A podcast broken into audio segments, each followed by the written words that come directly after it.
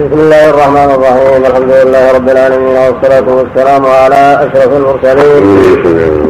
نبينا محمد وعلى آله وصحبه أجمعين. قال الإمام ابن كثير رحمه الله تعالى. وقال ابن جرير حدثني القاسم وحدثنا الحسين وحدثنا محمد بن كثير عن عبد الله بن واقد أبي رجاء الهروي قال لا تجد سيء الملكة إلا وجدته مختالا فخورا وتلا وما ملكت أيمانكم لا ولا عاقا إلا وجدته جبارا شقيا وتلا وبرا بوالدتي ولم يجعلني جبارا شقيا. وروى ابن أبي حاتم عن العوام بن حوشب مثله بالمختال الفخور وقال حدثنا أبي حدثنا أبو نعيم. عن الأسود بن شيبان حدثنا يزيد بن عبد الله بن الشخير قال قال مصرف كان يبلغني عن أبي ذر حديث كنت أشتهي لقاءه فلقيته فقلت يا أبا ذر فقلت يا ذر بلغني انك تزعم أن رسول الله صلى الله عليه وسلم قال إن الله يحب ثلاثة ويبغض ثلاثة. قال أجل فلا إخالة أكذب على خليلي ثلاثة. قلت من الثلاثة الذين يبغض الله؟ قال المختال الفخور. أليس تجدونه عندكم في كتاب الله المنزل؟ ثم قرأ. إن الله لا يحب من كان مختالا فخورا وحدثنا ابي حدثنا موسى بن اسماعيل حدثنا وهيب عن خالد عن ابي تميمه عن رجل من بني هجين قال قلت يا رسول الله اوصني قال اياك واسبال الازار فان اسبال الازار من المخيله والله لا يحب المخيله. يعني من الخيله وهذا هو جابر بن سليم.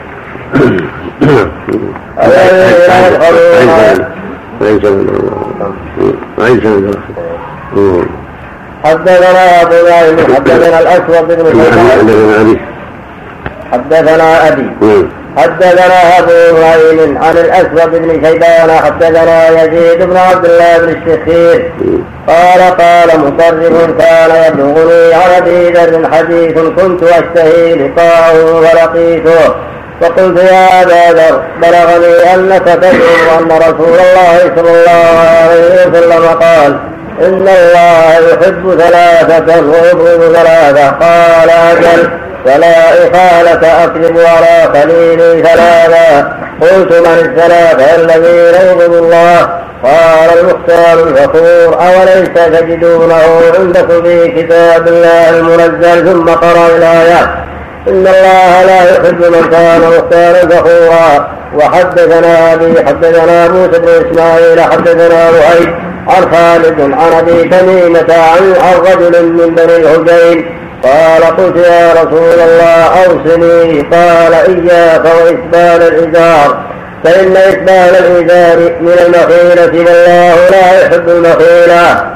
وهذا يدل على أن الإسبال مثل الإسبال يعتبر من الخيلاء وإن زعم صاحبه أنه لم يقصد ذلك فهو بتعمده وتركه. ثيابه تجاوزوا كعبة دليل على أنه قصد الخيلاء.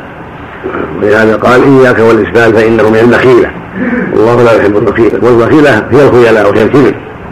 أما من يتفلت ثوبه من يتفلت إزاره لربطه من غير قصد منه ثم يتعاهده هذا هو الصادق في أنه يقصد المخيلة كما يا أبي بكر أما من يتعمد ذلك ويسحب ثيابه ثم يقول ما أريد التكبر هذا يكذب. ولو فرض وجود ذلك عارضا لكان من عند النادر. ولهذا جاءت الأحاديث بتحريم الاسبان مطلقا في حديث صلى الله عليه وسلم ما اسفل الكعبين الرجال رواه النار رواه البخاري في الصحيح. ولم يعلقه بقصد الخيلاء لأنه من اسبل ثيابه هو قصد الخيلاء. شاء أم ابى ثم هو قد عرض ثوبه وملابسه للنجاسة والأوساخ ثم هو من الإسراف وعدم والتبذير الذي لا وجه له وهكذا قوله صلى الله عليه وسلم ثلاثة لا يكلمهم الله ولا ينظر يوم القيامة ولا يزكيهم ولهم عذاب أليم. المسلم إزاره والمنان فيما أعطاه المنافق سلعته بالحديث الكاذب خرجه مسلم أيضا. هذه ثلاثة هذه كلها دالة على تحريم إسبال الثياب مطلقة من إزار أو سراويل أو مشت أو غير ذلك. وإذا كانت تترك الخيلاء والكبر قصدا صار الإثم أكبر. كما في قوله صلى الله عليه وسلم من جمع ثوبه خيلاء لم ينظر الله لن يوم القيامة. نعم. نسأل الله العافية. وهيب عن خالد. عندنا وهيب بن خالد.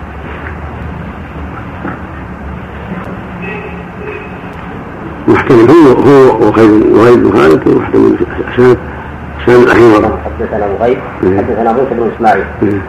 حدثنا وهيب عن خالد عن أبي تميمه الرجل الذي هجم. يحتاج يراجع. يراجع أبو تميمة ووهيب ترجمة تحطها إن شاء الله. النسخة نسخة من خالد. بدل عن ابن حتى نراجع الاصل. الذين يبخلون ويأمرون الناس بالبخل ويكتمون ما آتاهم الله من فضله وأعتدنا للكافرين عذابا مهينا والذين ينفقون أموالهم رئاء الناس ولا يؤمنون بالله ولا باليوم الآخر ومن يكن الشيطان له قرينا ومن يكن الشيطان له قليلا فساء قليلا وماذا عليهم لو آمنوا بالله واليوم الآخر وأنفقوا مما رزقهم الله وكان الله بهم عليما. يقول تعالى ذا من الذين يبخلون بأموالهم أن ينفقوها فيما أمرهم الله به من بر الوالدين والإحسان والأقارب. والإحسان إلى الأقارب واليتامى والمساكين والجار ذي القربى والجار الجنوب والصاحب بالجنب وابن السبيل وما ملكت أيمانهم من الأقارب ولا يدفعون حق الله فيها. وما ملكت أيمانهم. وما ملكت أيمانهم من الأرقة. نعم. من الأرقة ولا يدفعون حق الله فيها ويأمرون الناس بالبخل أيضا. وقد قال رسول الله صلى الله عليه وسلم واجبان أدبع من البخل. وقال إياكم الشح فإنه أهلك من كان قبلكم. أمرهم بالقطيعة فقطعوا وأمرهم بالهجور ففجروا. وقوله تعالى ويكتمون ما آتاهم الله من فضله. يعني هذا غايته في الشر. كون البخيل ويأمر بالبخل. ما كفاه أنه يمسكه بل أمسك وأمر غيره بالإمساك. فجمع بين الشرين بين البخل بنفسه وبين حث الناس على البخل نعوذ بالله وهذا منكر عظيم وشر كبير. ولهذا قال صلى الله عليه وسلم وأي داء أبلغ من البخل والله يقول سبحانه ومن يوق شح نفسه فأولئك هم المفلحون. وأخبر صلى الله عليه وسلم أن الشح أهلك من كان قبلنا. إياكم والشح فانه أهلك من كان قبلكم.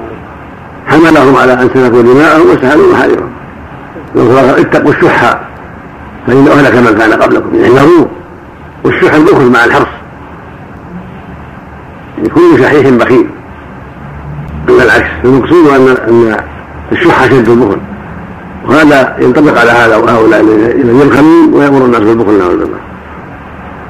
والبخل مسك المال وعدم الفقر في وجوهه. نعم. الفجور الله مسألة الفجور. إذا أمر بالفجور أو يأمر سفك الدماء قتل الناس بغير حق لأجل طلب المال. والفجور الفواحش بسبب المال الذي يصرفونه في معاصي الله. الزنا والفواحش شرب المسكرات وأشبه ذلك. هذا من الفجور. يعني يمنعونها من الحق ويصرفونها في الباطل نسأل الله.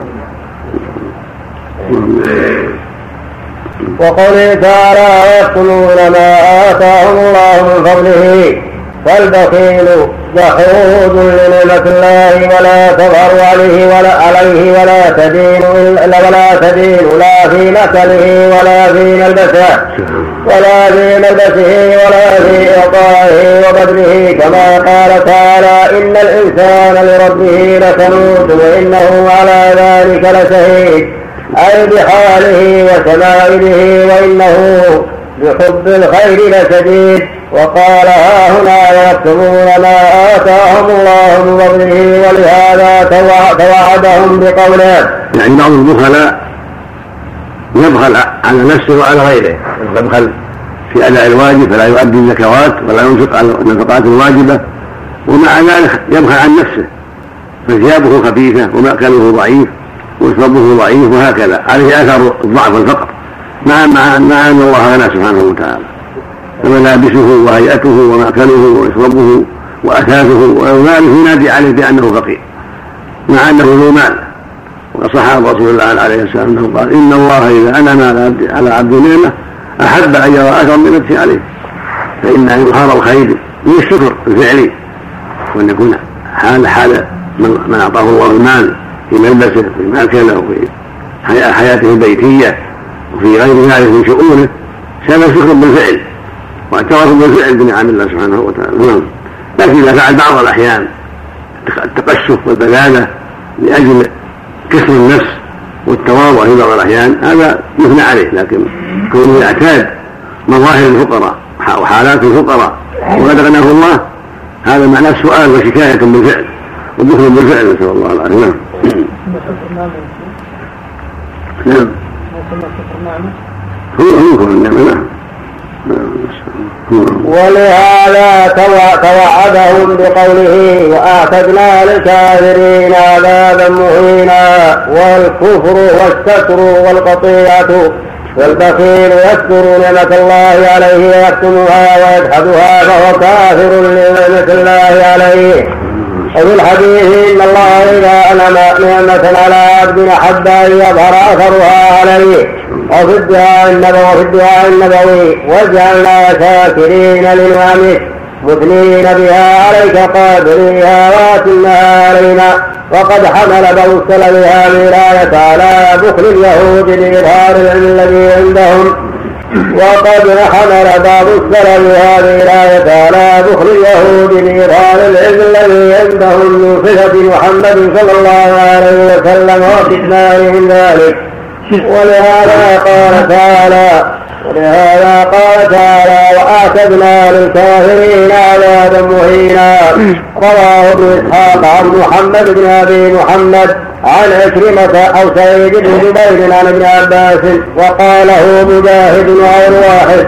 ولا شك أن الآية محتملة لذلك والظاهر أن السياق في البخل بالمال وإن كان البخل بالعلم داخلا في ذلك وإن كان البخل بالعلم داخلا في ذلك بطريق الأولى فإن السياق في الإنفاق على الأقارب والضعفاء وكذلك الآية التي بعدها وهي قوله الذين ينفقون أموالهم رئاء الناس فإنه ذكر الممسكين المذمومين وهم البخلاء ثم ذكر الباذلين المرائين الذين يقصدون بإعطائهم السمعة وأن يمدحوا بالكرم ولا يريدون بذلك وجه الله.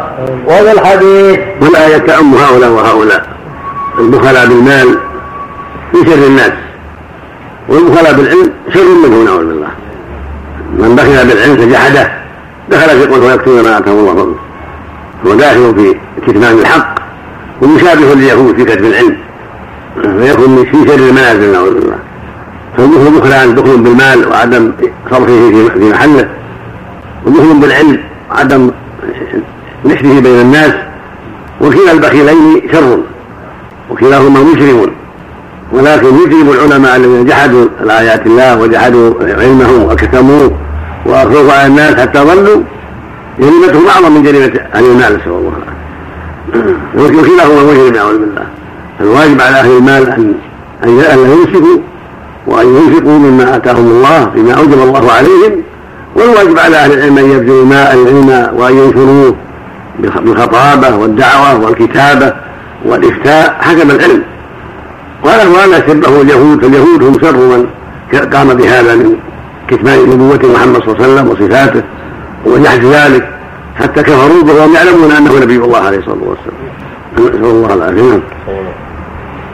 وفي حديث الثلاثة الذين هم أول من تسجر بهم النار وهم العالم والغازي والمنفق يراءون بأعمالهم يقول صاحب المال ما تركت من شيء تحب أن ينفق فيه إلا أنفقت في سبيلك فيقول الله كذبت إنما أردت أن يقال جواد فقد قيل. أي فقد أخذت جزاءك في الدنيا وهو الذي أردت بذلك. وفي الحديث أن رسول والمعنى في هذا أن أن الناس أقسام منهم المؤمنون الذين ينفقون أموالهم ليلا ونهارا وفي سبيل الله وابتغاء مرضاته. ولا يجحدون العلم. بل ينفقون المال وينفقون العلم. وهؤلاء بخير المنازل وأفضل المنازل. والقسم الثاني يجحدون هذا وهذا. ويبخلون بالعلم ويبخلون بالمال. وهم بشر المنازل. والقسم الثالث هم الذين ينفقون أموالهم رئاء الناس. وعلمهم رئاء الناس. وشجاعتهم رئاء الناس. لا يقصدون وجه الله عز وجل. هؤلاء بشر المنازل نعوذ بالله. لأن أعمالهم لغير الله وإنفاقهم لغير الله. والسالمون من هذا هم القسم الرابع. الناجون الذي أنفق أمواله في سبيل الله وأنفق علمه لله واستعمل شجاعته وما آتاه الله في سبيل الله.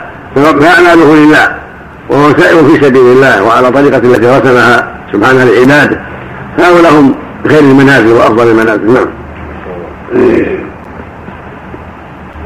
وفي الحديث أن رسول الله صلى الله عليه وسلم قال لأبي بن حاتم إن أباك أراد أمرا فبلغه. وفي حديث آخر أن رسول الله صلى الله عليه وسلم سئل عن عبد الله بن جدعان هل ينفعه إنفاقه ويساقه؟ فقال لا. إنه لم يقل يوما من الدهر رب اغفر لي خطيئتي يوم الدين. يعني أنه ممكن القيامة ممكن يبعثه النشور. إن مات على الكفر بالله فلا تنفعه أعماله ولا تنفعه نفقاته ولو أشركوا لحبط عنهم ما كانوا يعملون. وإن يكفر بالإيمان فقد حبط عمله. فالكافر لا تنفعه أعماله والمنافق لا تنفعه أعماله. وإنما تنفع الأعمال من أنفق لله وعمل لله. وصدق بما جاء به رسول الله عليه الصلاة والسلام. نسأل الله السلامة نعم. والثلاثة الذين أشار لهم النبي المؤلف وقول صلى الله عليه وسلم ثلاثة هم أول من سعوا بهم النار. إذا كان كافر يوم القيامة يسألون عن أحوالهم. عالم ومجاهد ومتصدق. فيسأل العالم القارئ ماذا عملت فيما أعطاك الله وفيما قرأت. يقول تعلمت فيك العلم وقرأت فيك القرآن. فيقال لك كذبت. يقول الله لا كذبت وتقول ما كذبت. ولكنك تعلمت العلم أن يقال عالم وقرأت أن يقال قارئ. هذا الموضوع يسحب على وجهه إلى النار نسال الله العافيه والثاني المتصدق. يسأل ماذا أعطاك الله المال. فماذا عملت فيما أعطاك الله من المال؟ قال ما تركت من سبيل تحب أن ينفق فيه الا انفقت فيه. فيقول الله أنك كذبت وتقول ما كذبت ولكن ولكنك أنفقت ليقال جواد. يعني قال سخي فقد قيل ذلك. قال حصلت ما أردت من الرياء. فيؤمر به يسعى على وجه النار نسأل الله العافية. ويكتب للمجاهد فيقال فيسأل عن جهاده. فيقول إنك أمرت بالجهاد وقد جاهدت في سبيلك.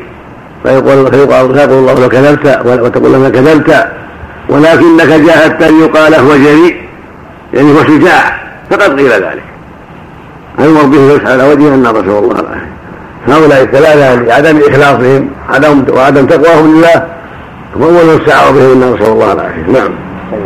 بالنسبة لعبد الله بن جدعان خاص بعبد الله بن جدعان كل كل كل اشباه نعم. لأن مات في الجاهلية نعم. هؤلاء أهل الفترة نعم. هؤلاء أهل الفترة يعني. ظاهر الحديث أنه معناه قد بلغه ما يجب عليه اتباع الحق لأن كثيرا منهم قد بلغه دين إبراهيم ثم ترك ذلك وغير دين إبراهيم. نسأل الله العافية. نعم. ولهذا قال تعالى ولا يؤمنون. وهذا قال النبي صلى الله عليه وسلم قال إن أبي وربك في النار. وكان ربه يستغفر للأمة فلا يؤذن له لأنهم ماتوا على الجاهلية. وأهل الجاهلية لا يستغفر لهم ولا يدعى لهم لأنهم ماتوا على ظاهر الكفر. فإن كان قد بلغته الدعوة فهو مع الناس في النار ومع الكفار في النار. وإن كان لم تبلغه الدعوة يمتحن يوم القيامة على الصحيح. فإن أقر بالحق وأطاع الأمر دخل الجنة وإن أبى دخل النار. قولهم أهل الفترة وهو امتحان خاص. نسأل الله السلامة. نعم.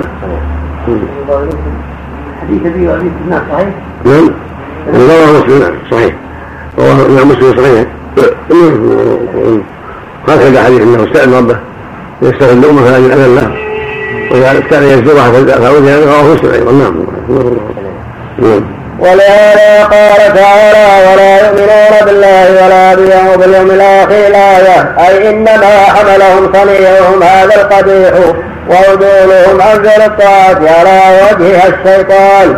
فإنه سول لهم وأملى لهم وقار لهم وحسن لهم القبائح ولهذا قال تعالى ومن يكن الشيطان له قليلا فساء قليلا ولهذا قال الشاعر عن المرء لا تسأل وسل عن قرينه وكل قرين بالمقارن يقتدي وقال تعالى وما لا عليهم لو آمنوا بالله واليوم الآخر وأنفقوا مما رزقهم الله الآية أي أي شيء يضرهم لو آمنوا بالله وسلكوا الطريق الحميدة وعدلوا عن الزياء إلى الإخلاص والإيمان والإيمان بالله والإيمان بالله وجاء رجاء موعوده في الدار الآخرة لمن يحسن عمله وأنفقوا مما رزقهم الله في الوجوه التي يحبها الله ويرضاها وقوله وكان الله بهم عليما أي وهو عليم بنياتهم الصالحة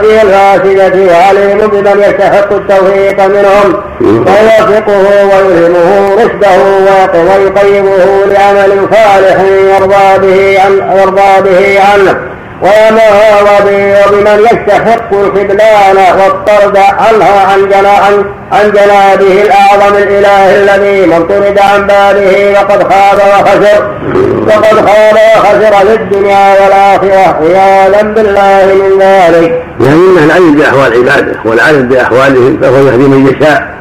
عن حكمه ويوفقه ويسهل طريق الخير له ويضل من يشاء عن حكمه لأنه لا يستحق الهدايه. بل هو أولى بالخذلان والشقاء. فربك هو الحكيم العليم سبحانه وتعالى. في جميع أعماله في جميع أقواله في شرعه وقدره في جميع شؤونه سبحانه وتعالى.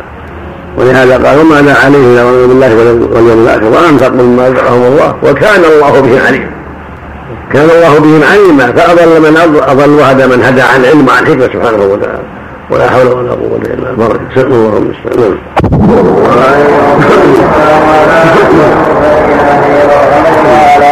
آله وصحبه قال الإمام ابن كثير رحمه الله تعالى في تفسير قوله تعالى إن الله لا يظلم مثقال ذرة وإن تك حسنة يضاعفها ويؤتي من لدنه أجرا عظيما إذا جئنا بكل أمة بشهيد وجئنا بك على هؤلاء شهيدا يومئذ يود الذين كفروا واخذوا الرسول لو تسوى بهم الأرض ولا يكتمون الله حديدا يقول تعالى مخبرا انه لا يظلم احدا من خلقه يوم القيامه مثقال حبه خردل ولا مثقال ذره بل يؤتيها له ويضاعفها له ان كانت حسنه كما قال تعالى ولو الموازين القسط الايه قال تعالى مخبرا عن لقمان إنه قال يا بني انها إن تكن مثقال حبة من خردل فتكن في صخرة أو السماوات أو في الأرض. أو في الأرض يأتي بها الله الآية. وقال تعالى يومئذ يصبر الناس والساعة نورا اعمالهم فمن يعمل مثقال ذرة خيرا يراه ومن يعمل مثقال ذرة شرا يراه الصحيحين من حديث زيد أسلم. معنى في هذا أن الله جل وعلا يوفي كل عام عمله. وأنه سبحانه وتعالى لا يظلم أحدا مثقال ذرة. يعني لا يظلم أحدا قليلا ولا كثيرا. وهو سبحانه وتعالى الحكم العدل إذا كانت إذا كان مثقال ذرة من الأعمال الصالحات ضاعفه الله لعبده. قال تعالى إن الله لا يظلم مثقال ذرة وإن تكن حسنة إن يأتي قال إن تكن حسنة يضاعفها ويؤتي من لدنه أجرا عظيما ويقول عز وجل ونضع الموازين القسط يوم القيامة فلا تظلم نفس شيئا. وإن كان مثقال حبة من خردل أتينا بها وكفى بنا حافظين. ويقول سبحانه فمن يعمل مثقال ذرة خيرا يره. ومن يعمل مثقال ذرة شرا يره. هذا يوجب للمؤمن الحذر من الشر وإن قل ويجب له ألا يلحق في الخير وإن قل. بل يسعى في الخير ويجتهد في الخير وإن كان قليلا. فإن القليل مع القليل يجتمع وينفع إذا كان خيرا. والصدقات ولو بقليل. والتسبيح والذكر والقراءة كل ما كان من هذا هو نافع. مهما قل ينبغي له يكثر من ذلك وأن يجتهد وأن يحذر السيئات كلها وإن قلت فليحذر صغيرها وكبيرها. وفي الصحيحين من حديث زيد بن اسلم عن عطاء بن يسار ابي سعيد الخدري وفي الصحيحين من حديث زيد بن بن يسار عن ابي سعيد الخدري عن رسول الله صلى الله عليه وسلم عن رسول الله صلى الله عليه وسلم في حديث الشفاعة الطويل وفيه يقول ويقول الله عز وجل ارجعوا فمن وجدتم في قلبه مثقال حبة خردل من إيمان فأخرجوه من النار. وإن من أدنى أدنى أدنى مثقال ذرة من إيمان فأخرجوه من النار. فيخرجون خلقا كثيرا ثم يقول موسى اقرأوا إن شئتم إن الله لا يظلم مثقال ذرة في الآية. وقال ابن أبي حاتم حدثنا أبو سعيد الأسد حدثنا عيسى بن لا يخلد لا يخلد في النار إلا من خلا قلبه من التوحيد والإيمان. ولم يبق معه إلا الشرك وكفر بالله جل وعلا ولا يخلد في النار إلا أصحاب الكفر والضلال الشرك الأكبر. أما أصحاب المعاصي فلا يخلدون معذبون في النار على قدر معاصيهم. ثم بعدما يطهرون من معاصيهم يخرجون من النار. إذا كان معهم أدنى أدنى مثقال حبة بفضل من الايمان بالتوحيد والايمان صالح صادق. ولا يخلد في النار إلا يكون بالله عز وجل. كما قال عز وجل وكفره كذلك يريهم الله أعمالهم حسرات عليهم وما هم بخارجين من النار. قال فكفر أيضا يريدون أن يخرجوا من النار. وما هم بخارجين منها ولهم عذاب مقيم. فالكافر لا يخرج منها بل عذابه مستمر. أبد الآباد نسأل الله العافية. وقال ابن حاتم حدثنا ابن سعيد بن اسد حدثنا عيسى بن يونس عن هارون بن عنترة عن عبد الله بن سعيد عن زادان قال قال رسول الله قال قال عبد الله بن مسعود يؤتى بالعبد أو الأمة يوم القيامة وينادي مناد على رؤوس الأولين والآخرين هذا فلان بن فلان من كان له حق؟ من كان له حق فيأتي إلى حقه تفرح المرأة أن يكون لها الحق على أبيها؟ على أبيها أمها أو أخيها أو زوجها؟ ثم قرأ فلا أنسان بينهم يومئذ ولا يتساءلون. فيغفر الله من خلقه ما يشاء ولا يغفر من حقوق الله شيئا.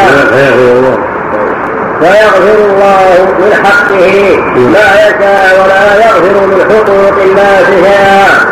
فينصب فينصب للناس فيقول ائتوا إلى الناس حقوقهم فيقول يا رب فلا فليت الدنيا من من من اين من, من أين أوتيهم حقوقهم فيقول خذوا اعمالهم الصالحه فينصب للناس فينصب للناس فيقول ائتوا إلى الناس حقوقهم. يقول آتي. آتي.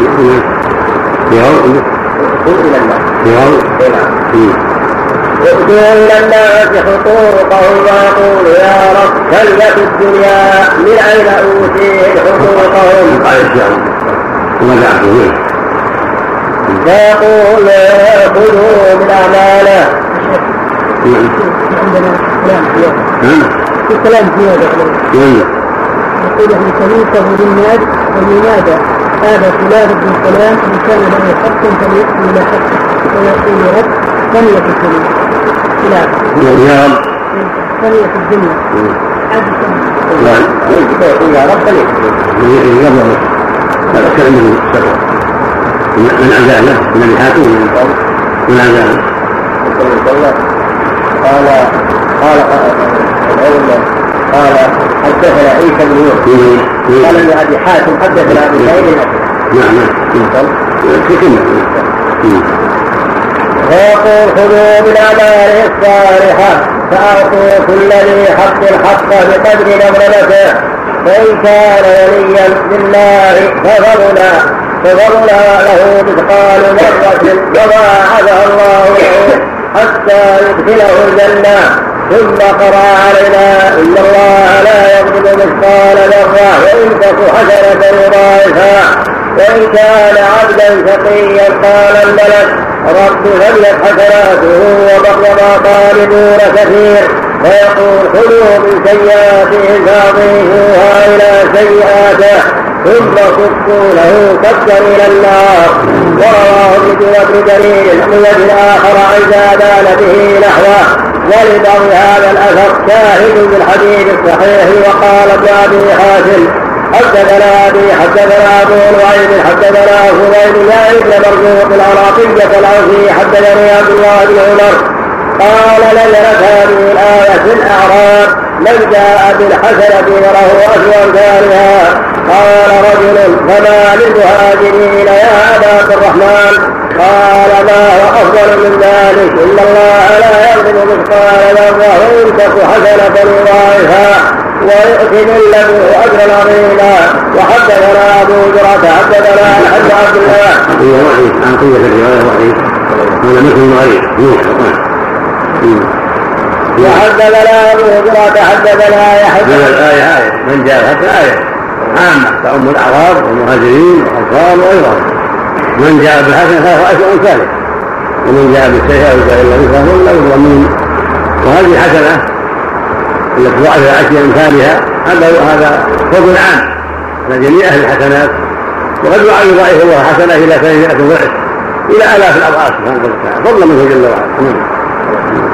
وحدثنا أبو زرعه حدثنا يحيى بن عبد الله بن بكير حدثني عبد الله بن لهيعة حدثني عطاء بن دينار عن سعيد بن جبير في قوله وإن تك حسنة يضاعفها فأما المشرك فيخفف عنه العذاب يوم القيامة ولا يخرج من النار أبدا. وقد يستدل له بالحديث الصحيح أن العباس قال يا رسول الله قال رسول الله إن عمك أبا طالب كان يحوض فيصرف فهل نفعته بشيء قال نعم هو في ضحضاح هو في ضحضاح من النار. ولولا أنا لكان في الدرك الأسفل من النار. وقد يكون هذا خاصا بأبي طالب من دون الكفار بدليل ما رواه أبو داود الطيارسي في حدثنا عمران وحدثنا قتادة عن انس إن رسول الله صلى الله عليه وسلم قال إن الله لا يظلم المؤمن حسنة يثاب عليها الرزق في الدنيا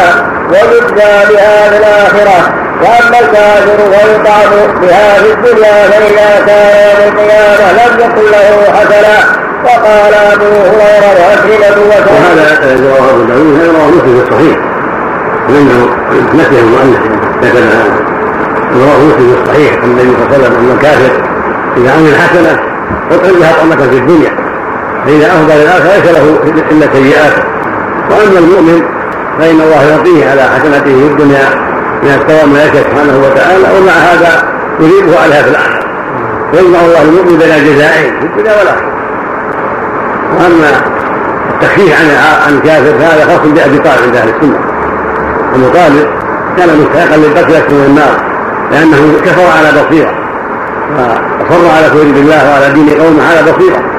ويعلم أن ما جاء به محمد حق ولكنه أبى الا يموت على دين جده عبد المطلب على كفر بالله. فشفع فيه صلى الله عليه وسلم وقال في ضحضاح من النار يغلبه دماء وهو يرى أنه أشد الناس عذابا وهو اهونهم عذابا هذه الشفاعه خاصة بأبي طالب قال تعالى كفر فما تنفعهم شفاعه الشافعين قال تعالى ما للظالمين من حميم ولا شفيع يطاع. فكذا لا تنفعهم الشفاعه ولا يشفع فيه.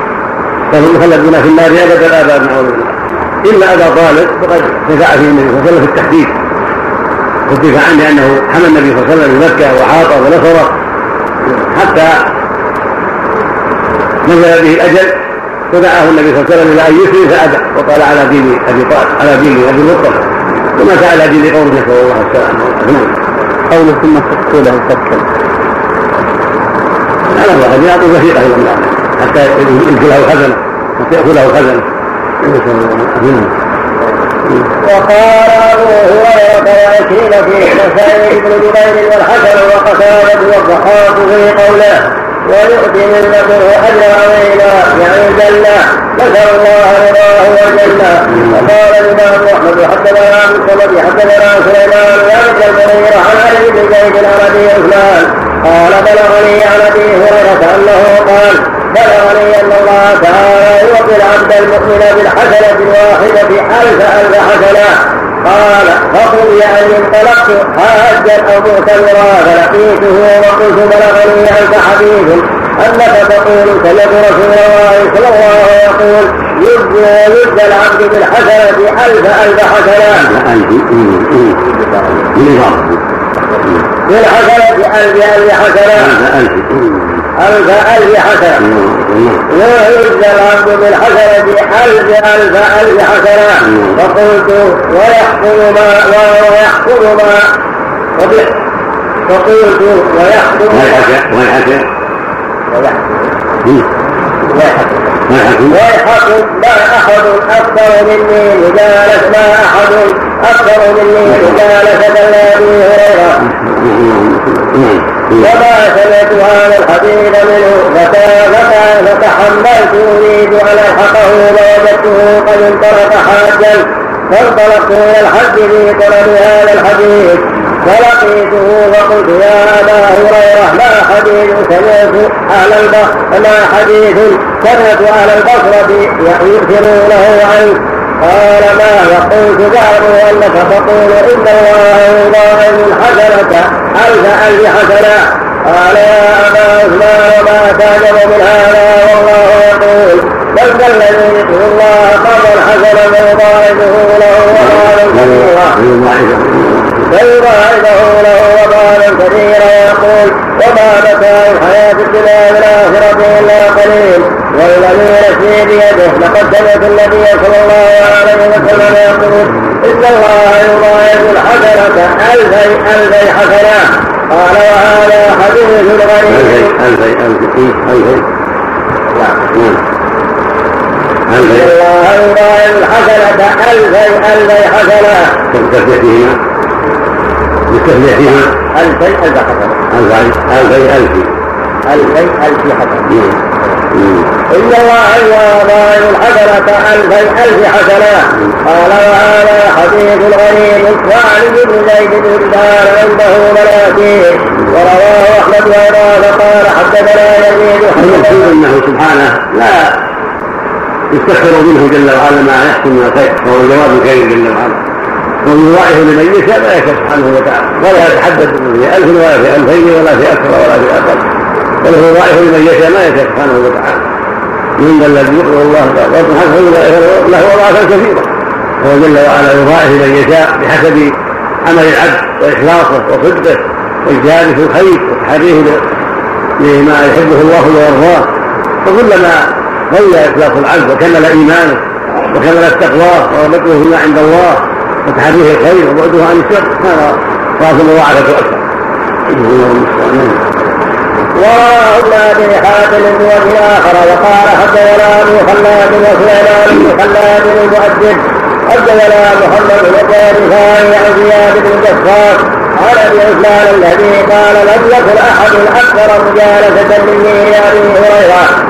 وقدم قدري حاجا وقد انتدبه فإلى أهل البصرة يؤثرون عنه أنه قال يؤثرون يأثرون يأثرون يأثرون يأثرون عنه أنه قال سمعت رسول الله صلى الله عليه وسلم يقول إن الله يبارك الحسنة ألف ألف حسنة فقلت ويحكم ما كان أحد أكثر مجالسة مني لابي هريرة وما سمعت من هذا الحديث فهممت ان ألحقه فوجدته قد انطلق حاجا وانطلقت إلى الحج فانطلقت إلى الحج أن ألقاه في هذا الحديث ورواه ابن أبي حاتم من طريق أخرى فقال حدثنا بشر بن مسلم حدثنا الربيع بن بن روح حدثنا محمد بن خالد الذهبي عن زياد عن زياد بن عن ابي عثمان قال قلت يا ابا هريره سمعت اخواني بالبصره يزعمون انك تقول سمعت رسول الله صلى الله عليه وسلم يقول أن الله يجزي بالحسنه الف الف حسنه وقال ابو هريره والله بل سمعت نبي الله صلى الله عليه وسلم يقول ان الله يجزي بالحسنه الفي الف حسنه ثم تلا هذه الآية وما متاع الحياة الدنيا والآخرة إلا قليل. وقوله تعالى وكيف إذا جئنا من كل أمة بشهيد وجئنا بك على هؤلاء شهيدا. يقول الله تعالى مخبرا عن هول يوم القيامة وشدة أمره وشأنه. فكيف يكون الأمر والحال يوم القيامة حين يريد حين يجيء من كل أمة بشهيد؟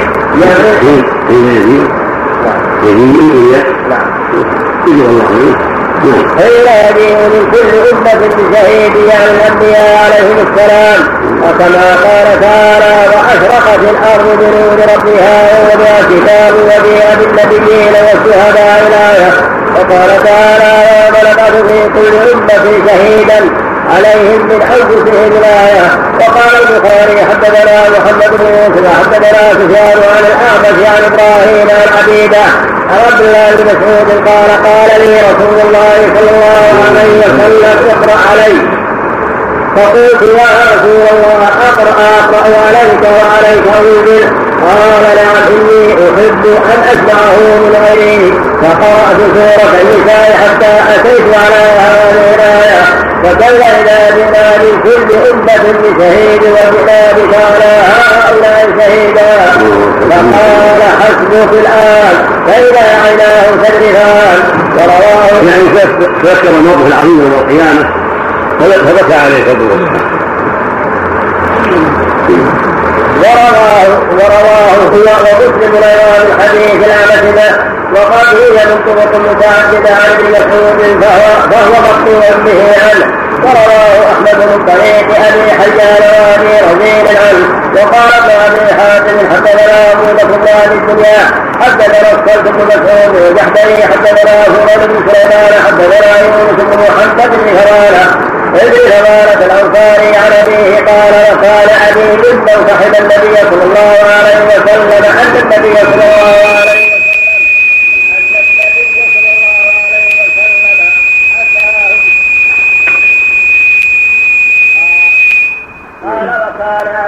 من صحب النبي صلى الله عليه وسلم أن النبي صلى الله عليه وسلم أتاه في بني نفر فجلس في بني نفر فجلس على الصخرة التي في بني نفر اليوم وضعه ابن مسعود ومعاذ بن جبل وناس من أصحابه. فأمر النبي صلى الله عليه وسلم قال أن تقرأ حتى أتى على هذه الآية.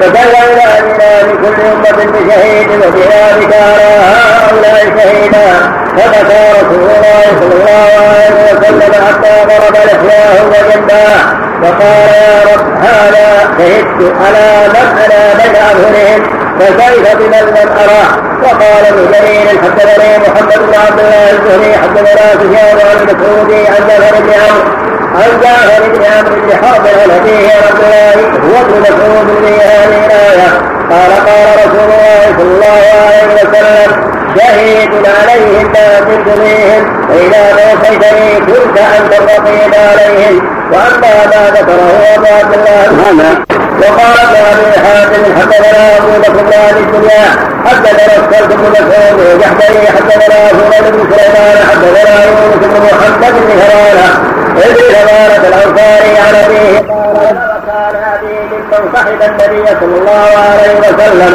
أن النبي صلى الله عليه وسلم أتاه في بني نفر فجلس في بني نصر فجلس على الصخرة التي في بني نصر اليوم ومعه ابن مسعود ومعاذ بن جبل وناس من أصحابه فأمر النبي صلى الله عليه وسلم قال أن تقرأ حتى أتى على هذه الآية. فبلغنا بنا لكل أمة بشهيد وبذلك على هؤلاء شهيدا. فبكى رسول الله صلى الله عليه وسلم حتى ضرب لحياه وجنباه فقال يا على أنا بين أظهرهم فكيف بمن لم اراه وقال ابن جرير حدثنا محمد بن عبد الله الزهري حدثنا سفيان عن مسعود عن بن عمرو عن جابر بن عمرو بن حرب عن ابيه عبد الله هو ابن مسعود في هذه قال قال رسول الله صلى الله عليه وسلم شهيد عليهم ما كنت فيهم فإذا توفيتني كنت أنت الرقيب عليهم. وأما ما ذكره أبو عبد الله هذا هذا جاء في الحديث الصحيح الصحيحين. عن النبي عليه الصلاة والسلام. أنه حين يقف على الحوض يوم القيامة يناول الناس عليه الصلاة والسلام.